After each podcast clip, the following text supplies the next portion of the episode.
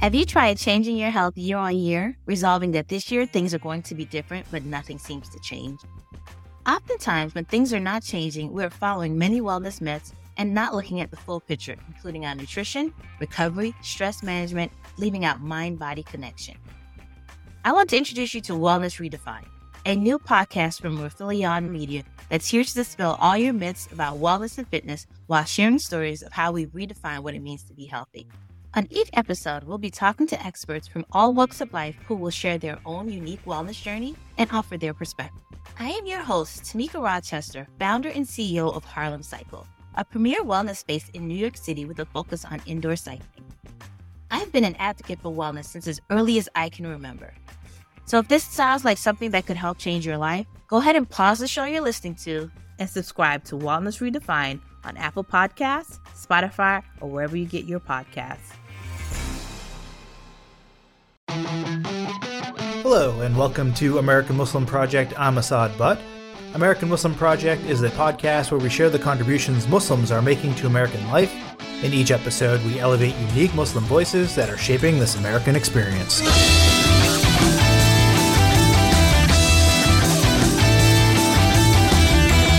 My guest today is Salman Hameed, Associate Professor of Integrated Science and Humanities at Hampshire College in Amherst, Massachusetts.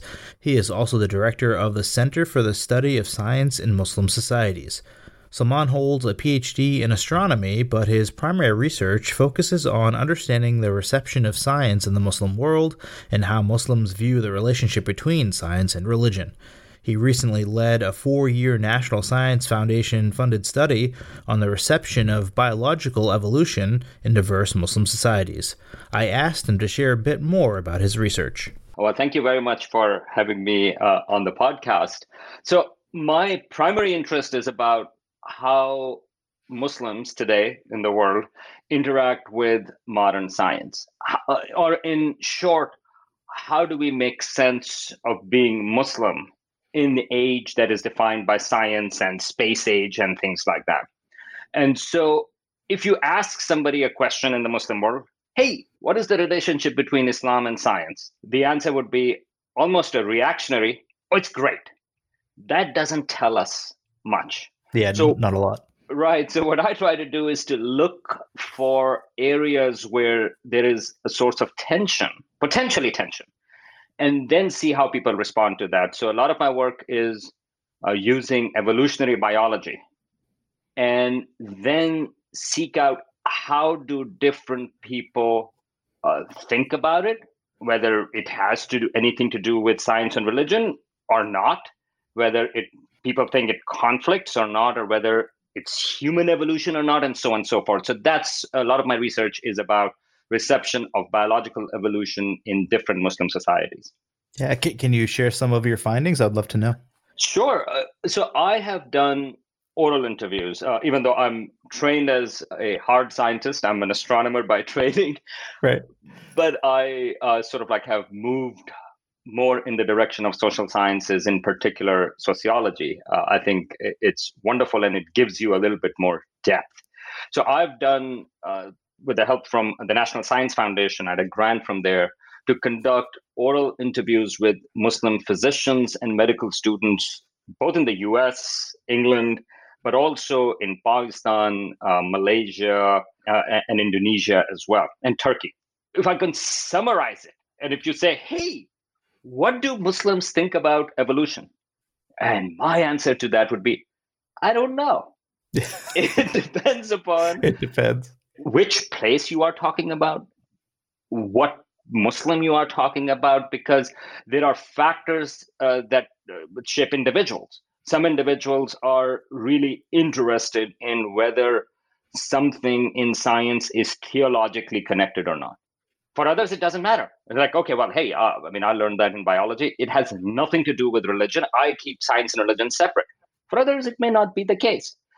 But on top of it, and something that I'm far more interested in are the larger political, cultural, and social factors that shape reception of evolution.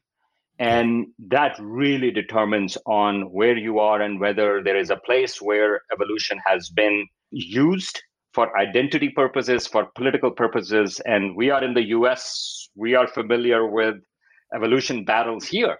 So that's so so in that context, that's what I also found, but uh, except that using the lens of how Muslim reception is to evolution, and not surprisingly, I would say, uh, for people who are embedded in Muslim cultures and societies, that Muslims are not monolith, and right. so the responses to evolution are not monolithic either.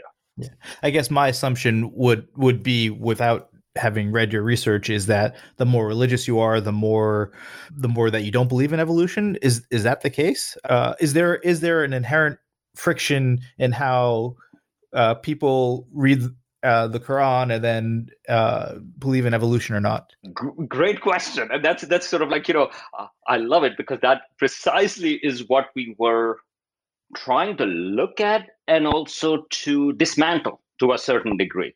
So normally you will think, as you mentioned, that we are accustomed to within the US context as well, that right. the more religious you are, the likelihood that you are going to reject evolution is high. Well, in the Muslim case, so let me give you a few examples. In Turkey, this issue of being religious and rejection of evolution is more pronounced. But it's still not as straightforward because over there, there is a tension between what, what we would call the secularists over there. And, and that's not secular Muslims, but rather more as a political ideology okay. and the Islamists. And so for a long time in the 70s and 80s, the secularists who controlled the government as well, they used evolution as a marker of progress. And so they would use and they uh-huh. would say, hey, you know how backward Islamists are? They reject evolution. And the Islamists took that, and I'm really simplifying it. I mean, of course, of there's course. a lot of gray zone. Yeah. They took that and said, you know, we are Islamists, and one of the things we do is we reject evolution. So over there, you can find this kind of polarity in terms of religiosity and acceptance or rejection of evolution. But Pakistan, that is not the case. Oh, and uh, and in fact, uh, when we did the surveys, when we did the interviews, one of the questions we were looking for was, well, how do we measure religiosity? That was one of the questions, right? So we thought, Okay, well, let's look for prayer frequency. Uh, again, if you ask somebody whether they are religious or not, uh, that's a very subjective question, but you can ask how many times you pray. Right. So in Pakistan, I knew that, well, more religious people usually pray more, five times right. or four times, less religious people, less, and whether we find some correlation with evolution reaction or not. What we found was actually that it wasn't really correlated. Many right. people who were religious also accepted evolution. Uh, many people who were not religious also accepted evolution. Here is the fascinating part, and this is what I was interested in. We often focus on why people reject evolution. What we discovered, especially, for example, with interviews in Pakistan as well, a lot of people gave us the justification for accepting evolution also through religion. They oh, said, oh, yeah, of course it's in the Quran.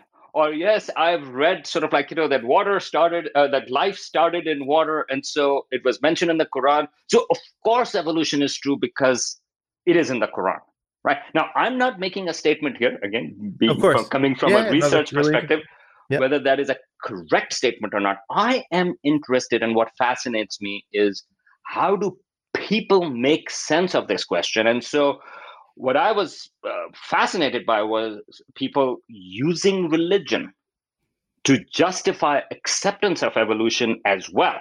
And in fact, in textbooks in Pakistan, now there's a big debate going on about cur- curriculum changes in Pakistan right now.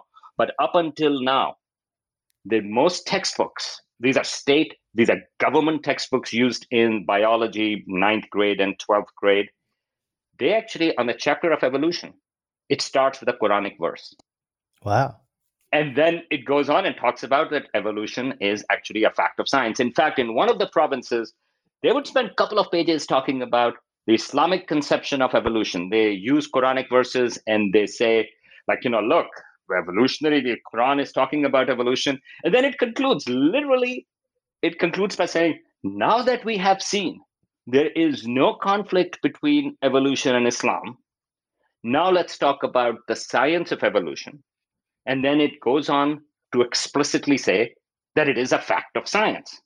Wow. Now, it never touches human evolution, okay. but it never says anything against human evolution as well. Yeah, no, it's it's really fascinating research, and and I wonder you're an astronomer by training. Why why did you decide to to do this project? Well, that's a that's a good question, and that takes me back. Uh, I grew up in Pakistan, and uh, I got interested in astronomy because of Carl Sagan. Um, like uh, there is this uh, program called Cosmos, and that was being shown in 1984, so a few years after the U.S. on state television. I would never have seen it if I knew that it was a documentary because I was in ninth grade. I'm like, here's documentary. Like, you know, if somebody oh, would have said, really funny. you know, there is a documentary coming up on TV, I would have said, yeah, right. I'm like, you know, I'm skipping it. I just thought that this was kind of like some science fiction show because I had seen some shows, some probably some terrible movies I don't remember, but with Cosmic Queen or Cosmic something. I thought this was a science fiction show. But here the show started, and this guy with a weird Brooklyn accent talking about astronomy. And I was just fixated. That was your first that was your first exposure to astronomy? Yeah, I mean I kind of liked astronomy, but I didn't know what really it was, nor to the fact that it, that people do it as a profession. I mean, oh, I knew, yeah, oh, I like sitting out looking at the stars or learning about a little bit about planets, but uh, being in Pakistan, your only options are uh, if you are good in academics, then you go either become a doctor or an engineer. Okay. Uh, or you go re- new things were coming out like uh, maybe MBA, right? You know that was another thing that you could do. So yeah. I liked sciences, so I was going into engineering. That was my sort of like path trajectory. And then I watched Cosmos, and the last 10 minutes of Cosmos, Sagan talks about the cosmic calendar, in which he compresses the entire history of the universe, 15 or 14 billion years, into a calendar year, uh, and in which Earth forms in September. And then wow. humans are like all of human history is in the last day and the last second on this. So basically, we are on December 31st, and everything that we know of for the written records are in the last second of that year. Wow. And my jaw, I, I, I just, you know, it's one of those moments. I just remember I was just like, whoa, what happened here? Right. Sure. And at the end of that episode, one episode, I was like, I want to be an astronomer.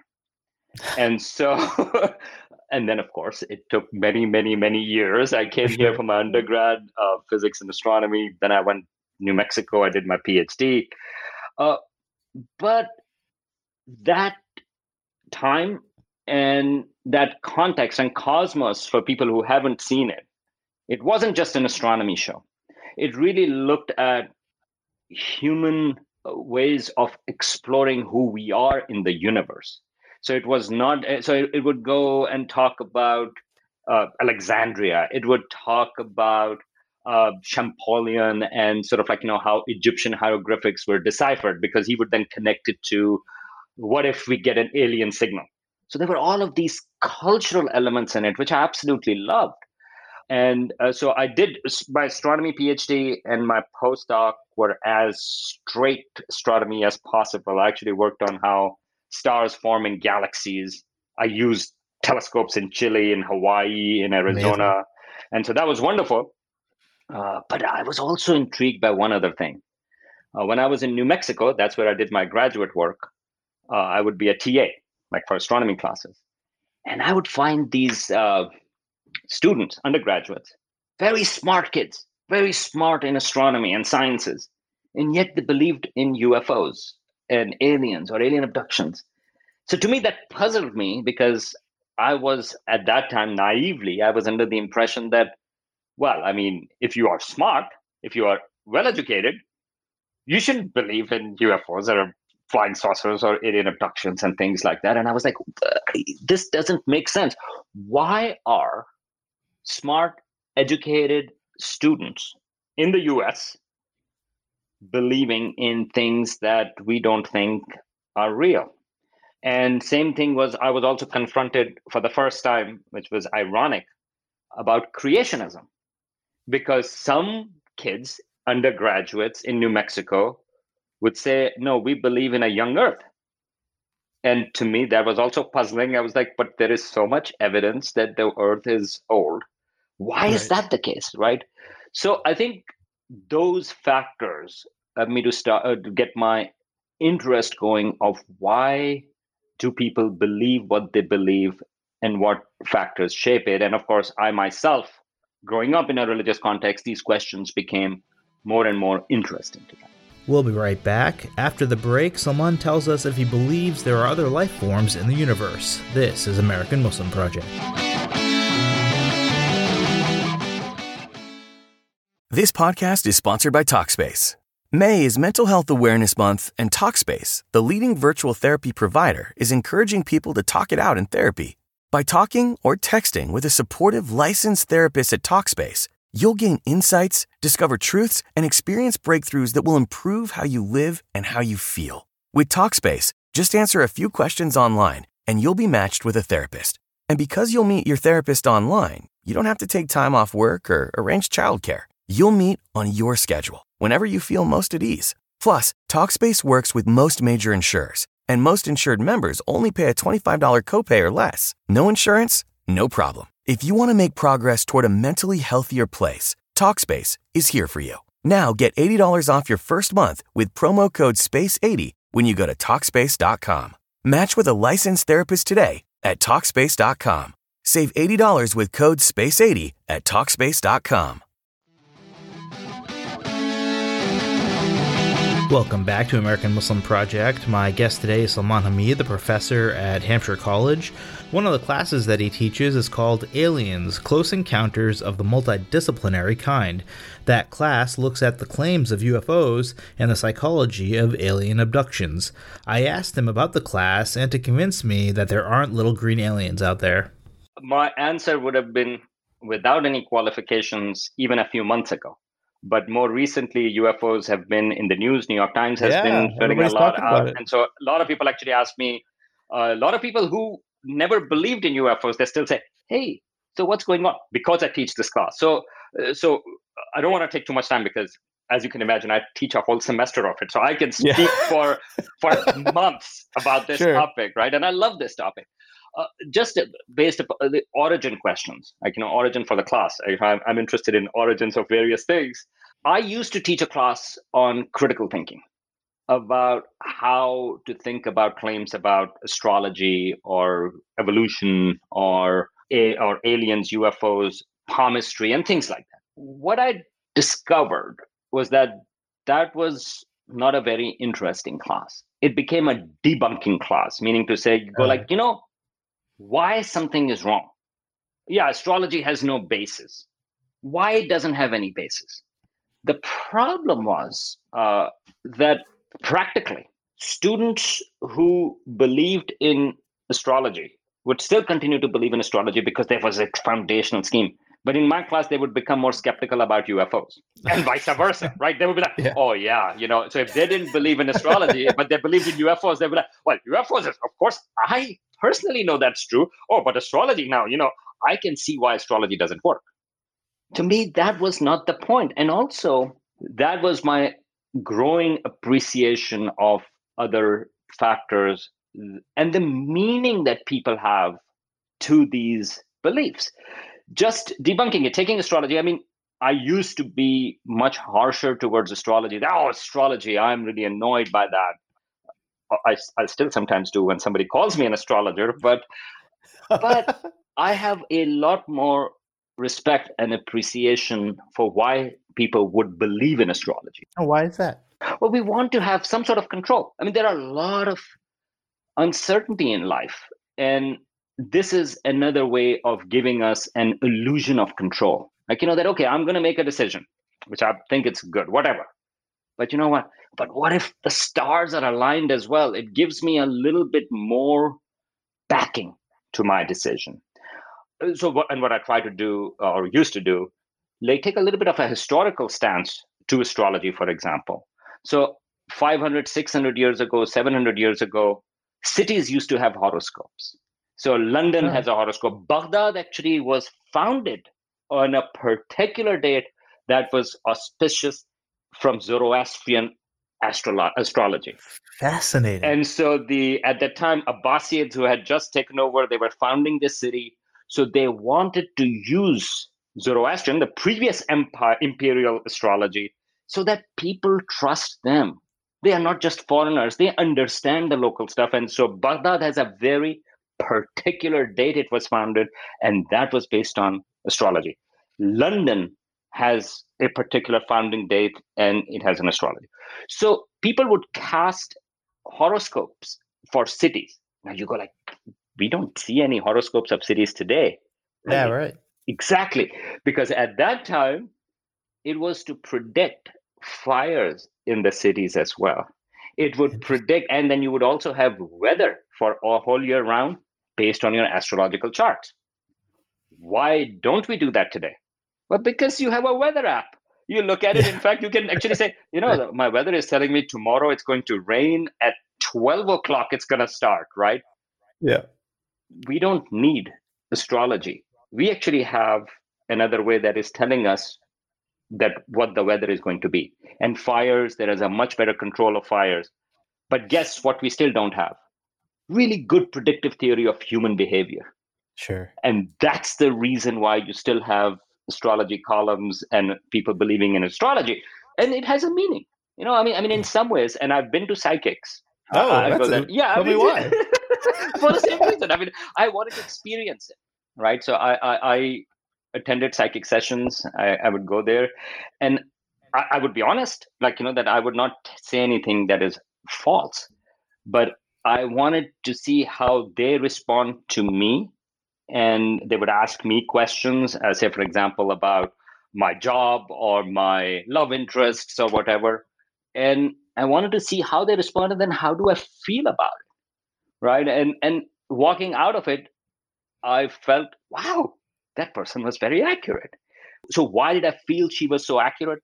And that was because she was telling me or telling me things about myself right so for example oh you have i see that you have uh, so like not many large number of friends but you have few very close friends now she is saying few but in my mind it gets translated as how did she know that i have four, four close friends or five close Right, friends right, right, but she sure. never said that Yeah.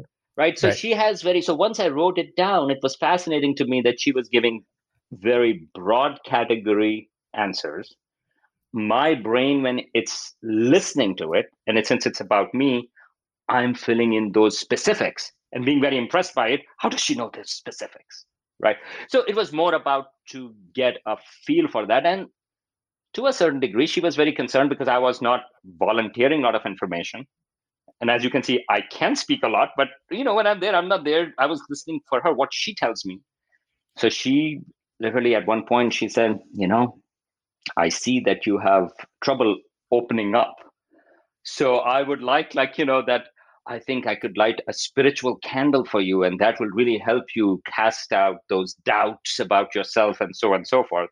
So it, it turns into a little bit of um, therapy session Sure, yeah, and so people Yeah. can go to a therapist and some people also attribute sort of like supernatural powers to therapists too you know which they shouldn't but uh, so that's the same type of thing. There is a role that astrologers are playing. Uh, but as you can see all of these things have a parallel thread of belief and the factors that shape those. So coming back to the aliens class yeah, that was a very long detour.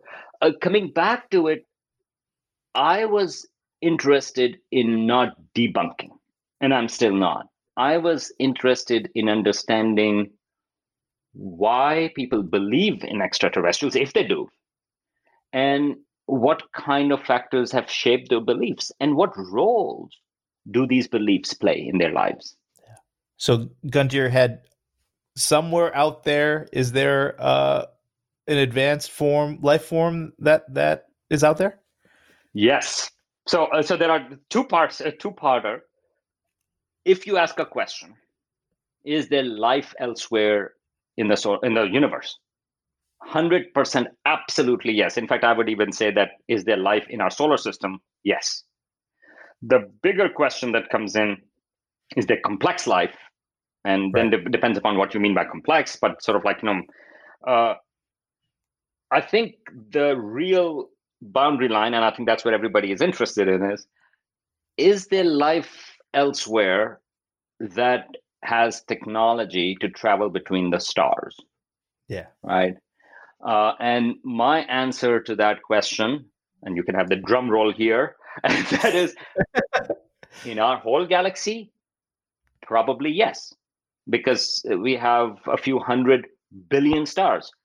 We have a tr- trillions of planets just in our own galaxy, and then there are a hundred billion galaxies. So the scales are sure. so high that to think that we are the only ones, I mean, that's just to me that's far more unbelievable, right? Yeah. But then there is, I had said two-parter, but the three third part of it is, do we have any evidence for visitation from these advanced civilizations or there i would say no even though i would love to believe that. We don't have evidence. Have they visited? Maybe. But yeah. can we be sure that here is the evidence that they have visited? I don't think so. So that's and and we talk about these type of things in my course as well.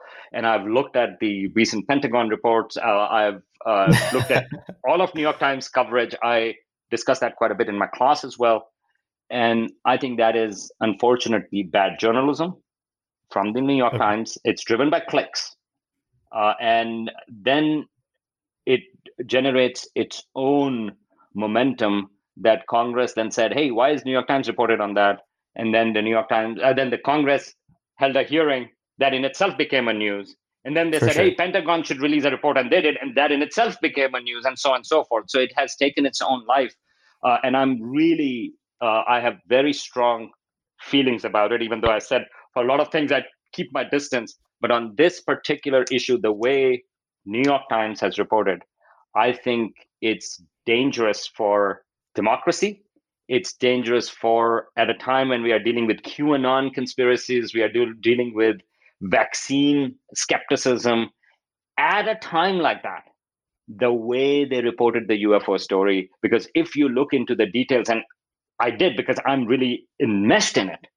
Right. I mean, a lot of people are not. And that's why a lot of very smart people say, hey, what's up going on? You know, and that's a valid question because unless you are seeped in it, you would think there is something.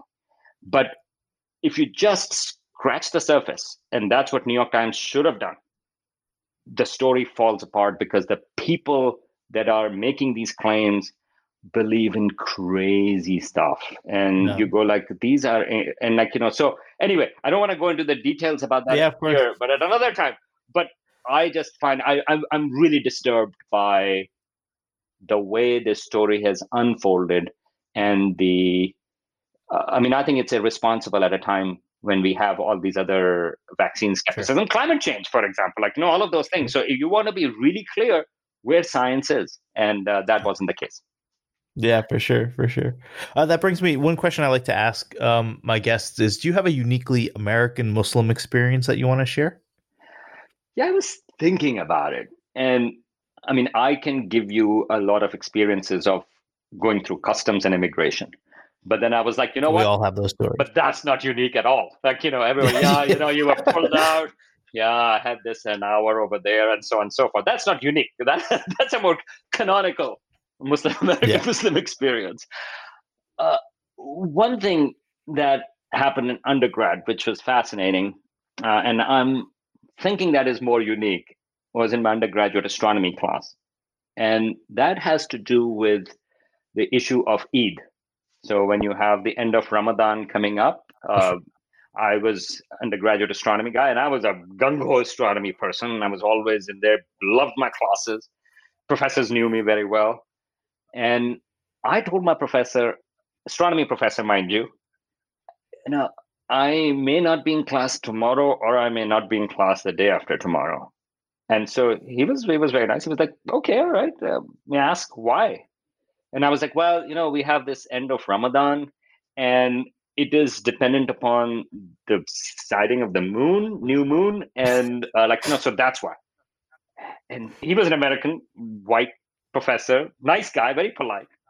And he scratched his head and he looked for words, I'm assuming.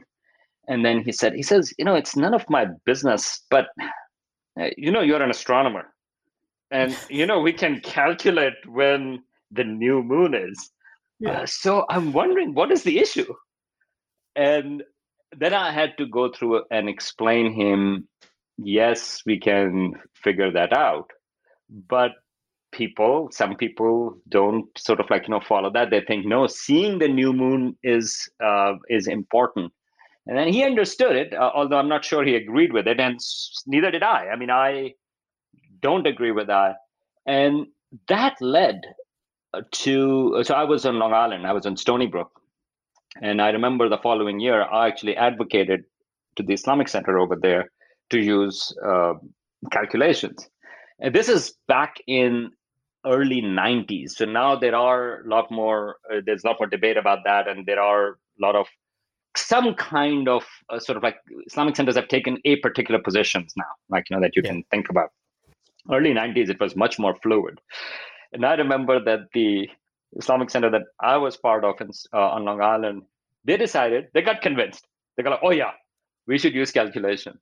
I thought that would actually reduce the chaos but as it turns out uh, then that year there were three different dates for Eid, or just on Long Island. Oh, wow. because wow. because there were already two that were different because they were following sure. either the Saudi Arabia or sighting of the new moon, and then we used calculation which turned out to be different from those two, and so that even was sort of like you know uh, even more chaos.